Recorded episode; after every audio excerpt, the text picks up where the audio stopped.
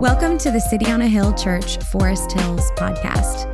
We exist to see our neighbors from every culture follow Jesus as King. We're glad you're here and thanks for listening. More information about the life and mission of City on a Hill can be found at coahforesthills.org. Good morning. As, as Matt said, we're going to be in Jude uh, there's only one chapter, so Jude verses 24 and 25. Uh, sometimes that gets a little confusing. We're like, what exactly are we looking at? But it's Jude 24 and 25.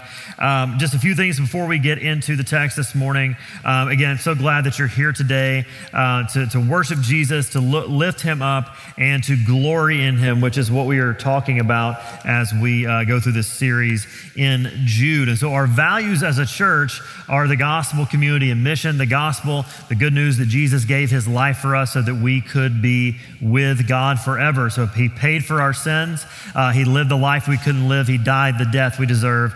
And then he rose again to give us new life in him for anyone who would trust him.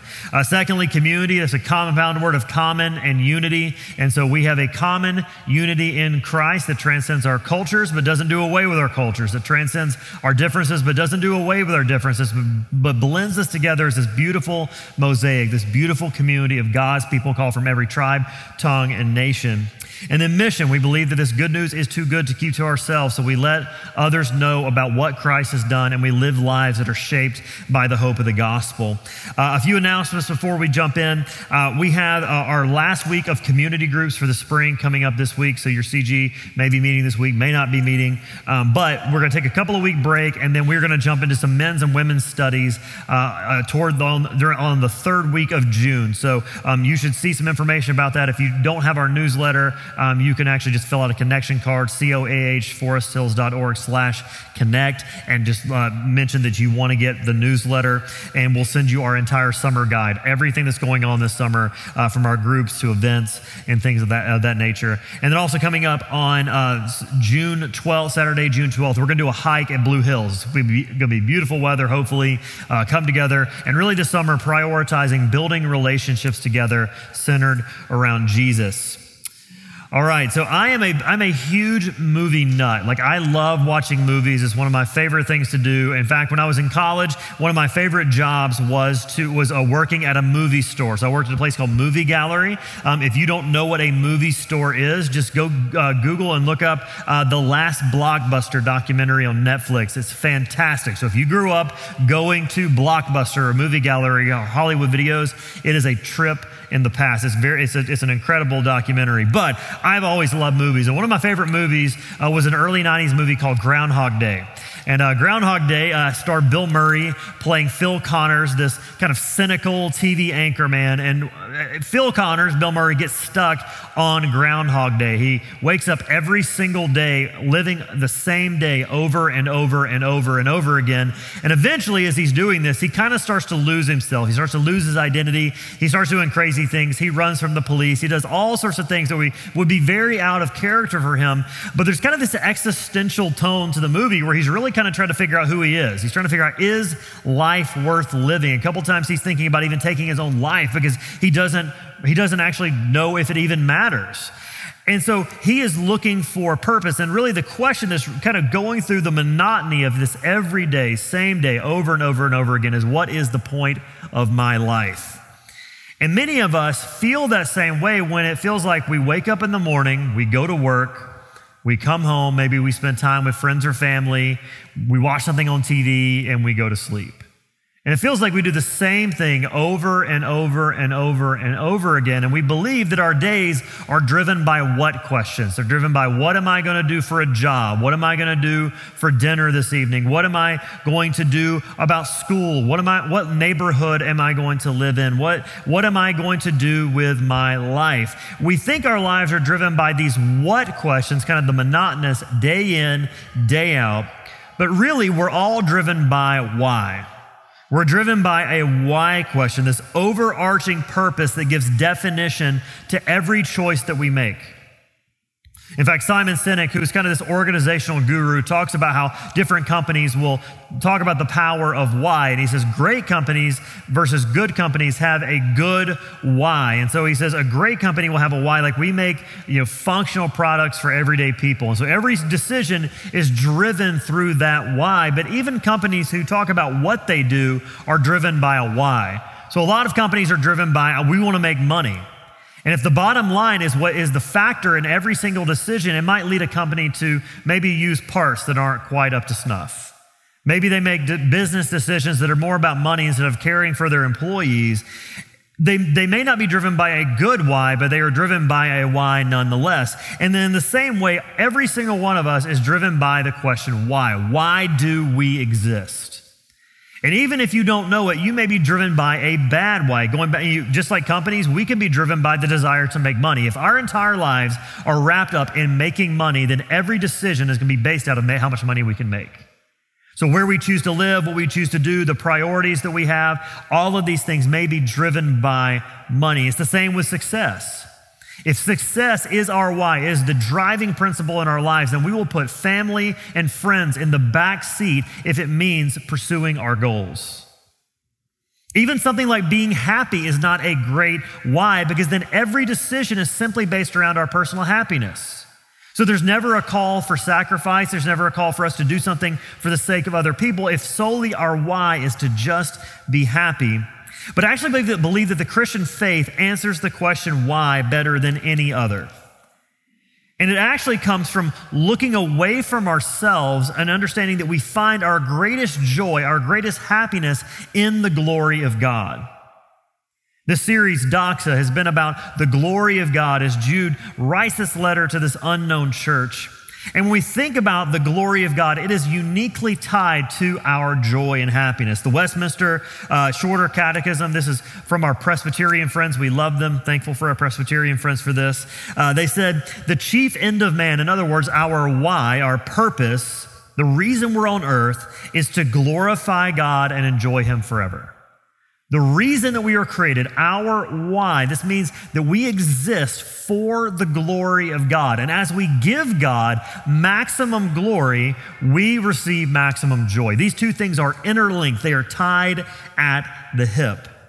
And as we close this Doxa series, uh, we're going to close it with a doxology. The word doxology uh, is, is a compound word. It's two Greek words put together. The words doxa and logos. The word doxa means glory, as we've talked about, and the word logos, which means word. So literally, it's being closed with a word of glory. It is being closed with a word of praise, letting God know how glorious He is and rejoicing in it. See, the more clearly that we see God's glory, the more clearly we see who He is and what He's done, the only proper response for us is to give Him glory from joyful hearts. And as we see this, God is continually revealing His glory to all creation. And as Habakkuk says, that His glory would fill the entire earth, that means that God's glory needs to consume our entire lives. And so, as we see this, what we see is that the glory of God is something that never gets old. You probably heard the phrase that you can, you, you can never have too much of a good thing. Well, if you've ever eaten too much ice cream, you know you can have too much of a good thing. It doesn't work that way with God. We will never get too much of God's glory. And we, as we live lives that gaze and ponder the glory of God, it, what happens is we burst out into doxology. We, we burst out into worship. Whereas Tony Evans says, there's an eruption in our souls that leads to joy. And so, as we unpack this today, we're looking at the, that our entire lives, our joy is wrapped up in God's glory. And we see this firstly from the fact that your life is God's work. Your life is God's work. And so Jude ends his letter with a doxology. This is kind of rare in the New Testament. Sometimes there, were, there are different doxologies and, and words of praise at points in letters in the New Testament, but very rarely is it the final word of the letter. Oftentimes there will be a doxology and then some personal instructions. But here Jude lands on this doxology, recognizing God's work in the life of the believer. He says here, to him who is able to keep you from stumbling. That word able is not talking about God's, you know, whether God's going to do it or not, like could God do this? But this word really is related to the power of God. That God alone is capable to keep us. This word keep has been really key to us understanding the, the letter of Jude. Um, and back, all the way back in verse one, uh, we see it is God who kept us for Jesus Christ. Last week, we unpacked the idea that we keep ourselves in the love of God. And then here in verse 24, that it is God who keeps us from stumbling. What's being said here is it's kind of this bracket around the idea that you keep yourself in the love of God is that the only way to be saved, the only way to stay saved, the only way to not fall away from God is to trust the God who keeps you. I'm really influenced by John Piper. John Piper is one of my heroes in the faith, an incredible pastor, started as a pastor for over 40 years in, in uh, Bethlehem Baptist Church in Minneapolis, Minnesota. And he retired about five years ago. And at one of his last conferences, John Piper said something that really kind of, kind of stirred me up. He said, he said, after all these years, he said, after you know, 60 years in the faith, 40 years in the ministry, he said, it surprises me that I'm still a Christian. Now I'm like, wait a minute, like this, this kind of kind of floored me for a second. It's like, well, what do you mean that it surprises you that you're still a Christian? And he said this. He said, I have no doubt about this. If the decisive cause of my faithfulness to Christ is any of those expressions that must come from me, it will not come because it's not there.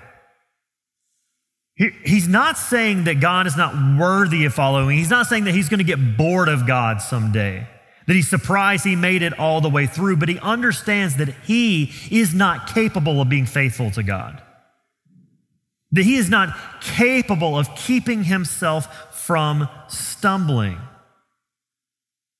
We're stumbling here doesn't mean to not sin. We're going to sin until the day that God takes us home. We're going to struggle with the presence of sin in our life, even mature Christians sin. The word stumbling here means leaving the faith turning from Christ. And there's this plea, these pleas throughout the Psalms for God to be near to those who follow, them, follow Him, to help them follow. It says, for example, in Psalm 56, verse, 16, uh, verse 13, uh, For you have delivered my soul from death, yes, my feet from falling, that I may walk before God in the light of life. We keep ourselves in the love of God by pleading to Him, believing that He will keep us because we know that we love sin too much.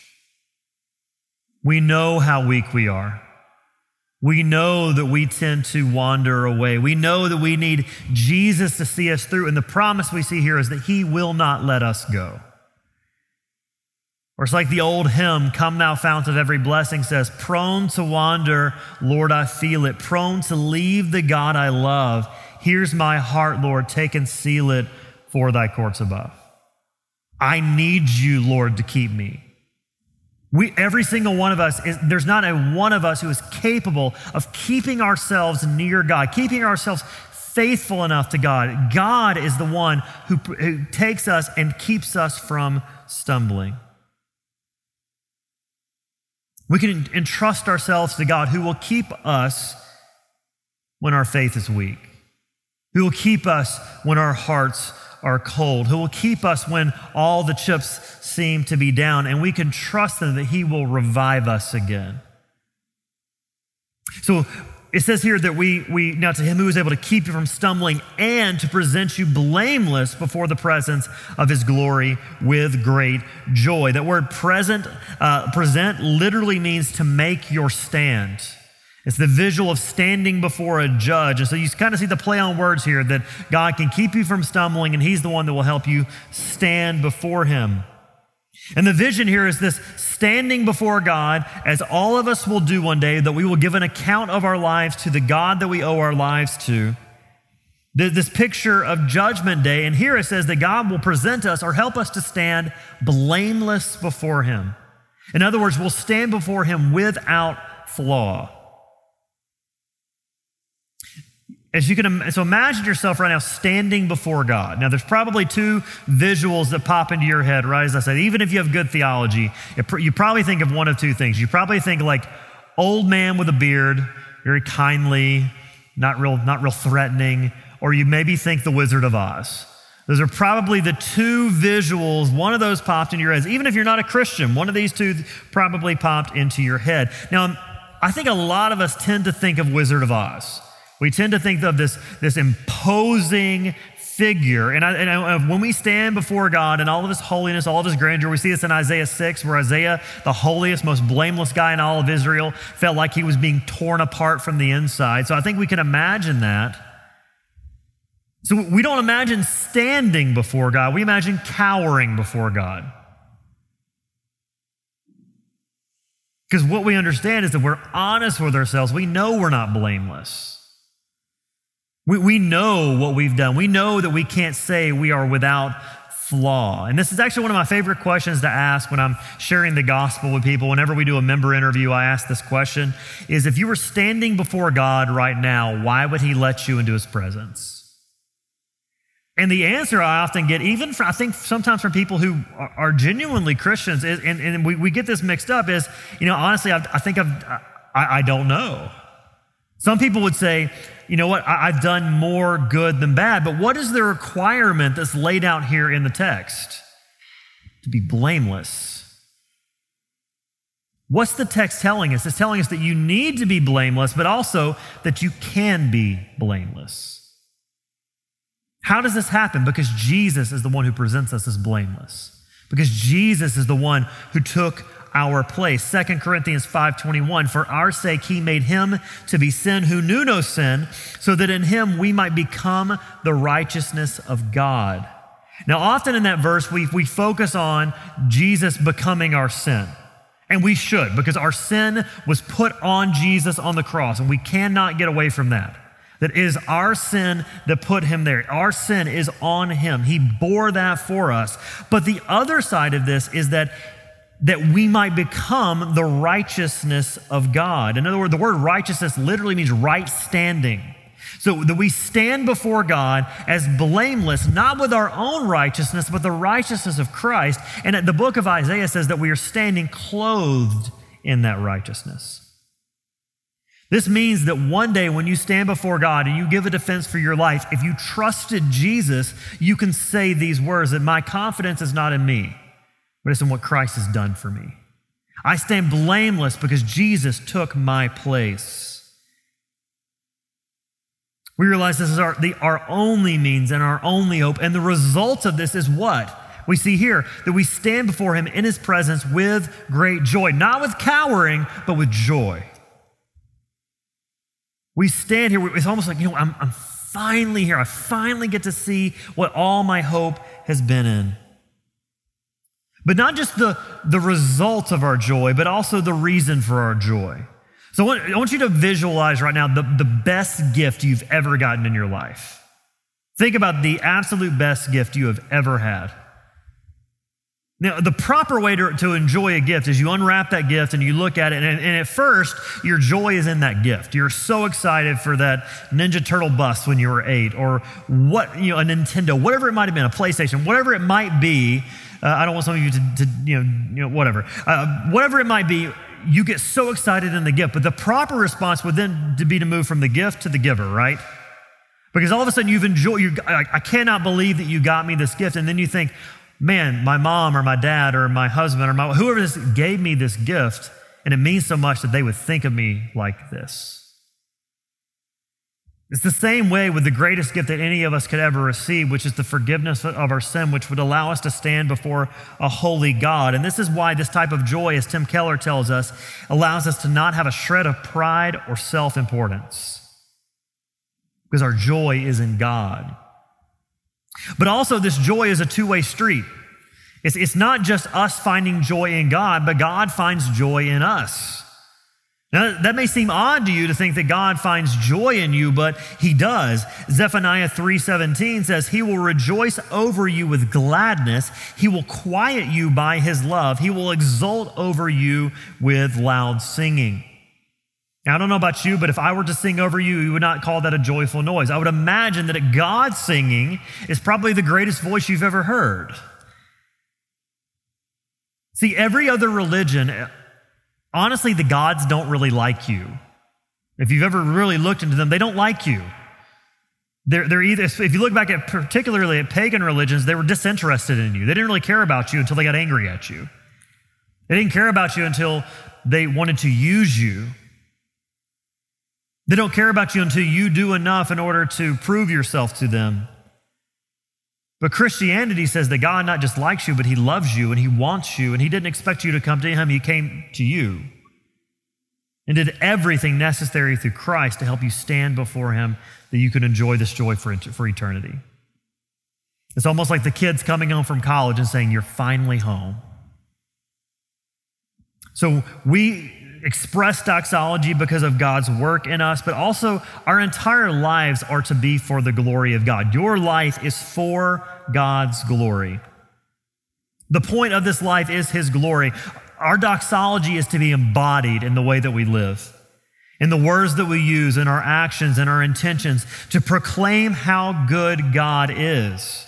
And the content of that life matters. We see this in verse 25 that we have to properly attribute who God is and what he has done. We can't just make, form a God of our own making. We have to love God and, and proclaim him as the Bible tells us he is. We see in verse 25 that, um, that to the only God, that there is no other that there is no other God, and that our lives need to declare that there is no one but our God. You need to understand how rare that was. So, if you look back at the first commandment talking about how there, there is only one God, this is super rare. In the ancient world, it was a polytheistic world and a pantheistic world. Polytheistic meaning poly, meaning many, pantheistic meaning all. And so there were gods everywhere. There were regional gods. There were gods of nature, gods of this, gods of that. Everyone kind of had their own God. And it was pantheistic. So God was kind of in everything. Everything had some little piece of the divine. Well, the Christian worldview is so different because we're saying there is one God who's not just like us, He's actually over us. He's other, He's completely different than us. So much so that the early Christians were called atheists because they didn't believe in all these other gods. We praise God alone in his aloneness and in his uniqueness. Our God alone is Savior and Lord. The idea that God is a Savior is really key to understanding the Bible. If you go all the, all the, way back to Genesis, in the account where Adam and Eve fell at the very beginning, God promises a Savior would come and then actually provides for them and covers them in their newly discovered nakedness before they go out into the harsh world. He rescues his people uh, from slavery in Egypt and brings them to the promised land. He rescues them through exile with this promise to come that in Jesus there would be a Savior, so that through Jesus Christ, the only source of mercy, the only way to forgiveness, the only hope, we would give him our glory as our worthy Lord. And this is an invitation, not, this isn't just a proclamation, it's an invitation to see how good God is. One thing the pandemic did is it helped me discover I actually like to cook. Uh, I really enjoy it. And so you may have heard about my spaghetti sauce. I love spaghetti sauce. My goal is to have everyone in our church over at some point now that the pandemic is over to enjoy spaghetti. And I, I love it. It's like a seven hour process. It starts with four pounds of Italian sausage in a pot. Amen. And then you start putting onions in and you start putting the garlic and the tomatoes and all that. And as it starts to simmer, you start to smell it. Someone walks in the house and says, Oh, that smells good. I'm like, You can't taste it yet. The acidity hasn't broken. Uh, I get mad at my wife because she's over stealing it. I'm like, No, no, it's not ready. You got to like, get ready. But when it's almost ready, you start inviting people over. We had some friends in town this weekend. And I said, Hey, why don't you come take a taste of this? and just watching the joy on their face as they tasted it. Now, I didn't invite them to taste it because I didn't think it was going to be good. I invited them to taste it because I knew it was going to be good. And in the same way, God invites us to taste and see that He is good. Psalm 34 Oh, taste and see that the Lord is good. Blessed is the man who takes refuge in Him. As we trust Jesus as our Savior and Lord alone, we continually get to see how good He is. The more you look to Christ, the more you see that He alone is worthy and so, how do we live lives that give God glory? How do we live this life? Well, we need to practice giving God glory. Now, if you remember Allen Iverson, he said, practice. Man, we're talking about practice, an NBA, former NBA basketball player. And maybe Allen Iverson didn't need to practice. It may also be why he never won an NBA championship. That's another story. But NBA basketball players, you often hear them talk about getting to their spot. And so they have a, a, couple of spots on the court that they know exactly how many dribbles to get to. They know how, what they need to do to get to that place. They know the rhythm that they need to get into to make that shot. And they have shot that shot thousands upon thousands upon thousands of times. In the same way, we need to practice the presence and, and praise of God because life is a dress rehearsal for an eternity of doing so. And so Jude is telling us that these things that we say belong to God, His glory, majesty, dominion, authority, that we need to practice praising God with these things. This is a, our doxology is a practice of doing so. And so the first way that we practice this is dwelling on it thinking about it, turning our minds toward who God is and what He has done. When you think about your, what you think about during the day, how much time do you spend thinking about God? How much time do you spend thinking about His glory, His majesty, His dominion, His authority over all things? His glory is, is His reputation, is, is His honor to him be recognition of who he truly is as our Lord and Savior.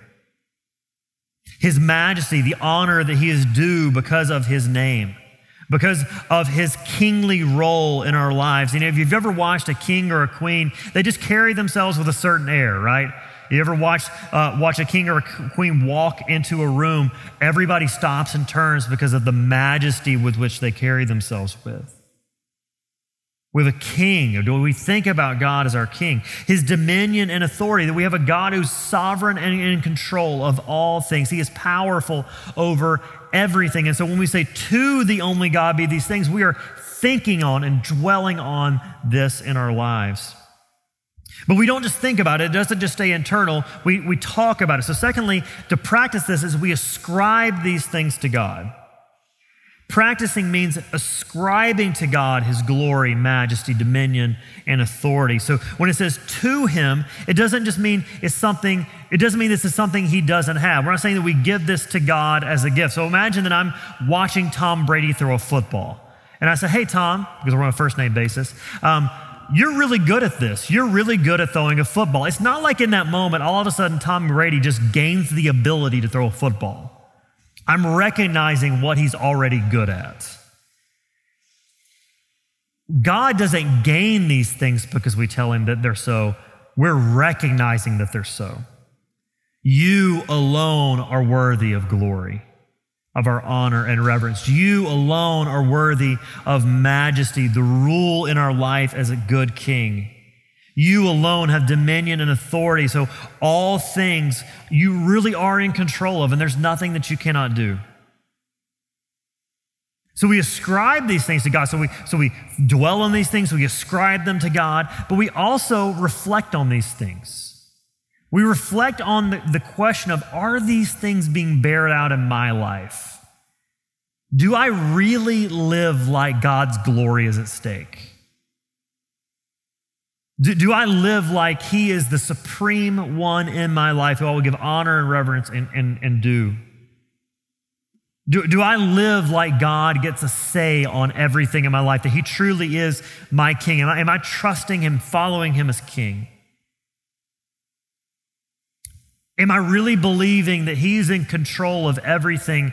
Or am I like a kid riding a bike who my mom or dad tells me, don't put your feet down, trust me, I keep putting my feet down? We need to reflect on these things and then begin to reframe them. See, what happens is we dwell upon the glory of God, we ascribe glory to God, we begin to think and see the shortcomings in our own lives. It begins to shape our hearts. It begins to shape our, our, the way we react to things and our desires. We begin saying, you know what, I'm not going to do this because you know what, this doesn't give God glory. I, am gonna, I'm not gonna do this because I, I wanna trust God. I'm gonna trust God with the circumstances that I'm in. And I'm not gonna complain because I know that He loves me and He wants best for me. And this is what we do when we come together and gather for worship. We are, we are looking to God, we're thinking about Him, we're ascribing, when we sing a song about it, we're ascribing to God His glory and His majesty, His dominion, His authority. And then we're also saying, Lord, change and shape us. When we pray, when we come to the word, we should be doing these things and say, Lord, shape us and change us. And so, when does God get these things? Here it tells us that He has these things before all time, now, and forever. Amen. That He always has been glorious and He always will be. The before all time, that the uncreated God, these are just part of who He is. And so, as we wrap up, what does this mean for our lives? The first thing we, we see is that God's glory, majesty, dominion, and authority are, should be the highest priority in our lives. That last word, amen, we often think of amen as kind of like a formal ending to a prayer. It's like when you get off the phone and you say goodbye to someone. It's like, okay, amen, goodbye. Like that's kind of what we think of when we think of that word, but it literally means your will be done. It's almost like Jude is capping this by saying, Yes, Lord. All of this, let, let's go. Let's be about this. My life will be about this. When we say amen, what we're saying is, Lord, all of these things are yours. Therefore, I am yours. I trust that you will get glory, and if you get glory, I'm going to get joy. I trust that your promises are true and that I'm going to receive these forever, and that if your glory goes on forever, so does my joy. See, amen is a missionary cry. And what propels missions, and this past week we were really excited uh, to start sending out some mission money that we were able to look at the end of our budget. We're like, thank you, Lord, for doing this. Missions is propelled by seeing the glory of God. And if you look at every great missionary movement in the, in the history of the world, they came down to people seeing the glory of God. And why do we go on missions? So people see the glory of God.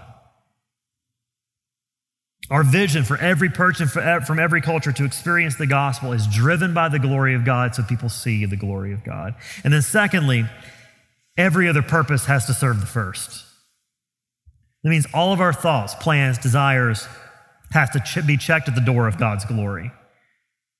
Does this point to the glory, majesty, dominion, and power of God? And if it doesn't, something needs to change. So, as we close, a couple of questions. Who's getting glory in your life? If you're a follower of Jesus, what's the next step you need to take in living a God glorifying life? And if you've not yet trusted Christ, we, we pray that you would trust God alone. You would see that He alone is the one who can save you from your sins and that you would give your life to Him today. Let's pray.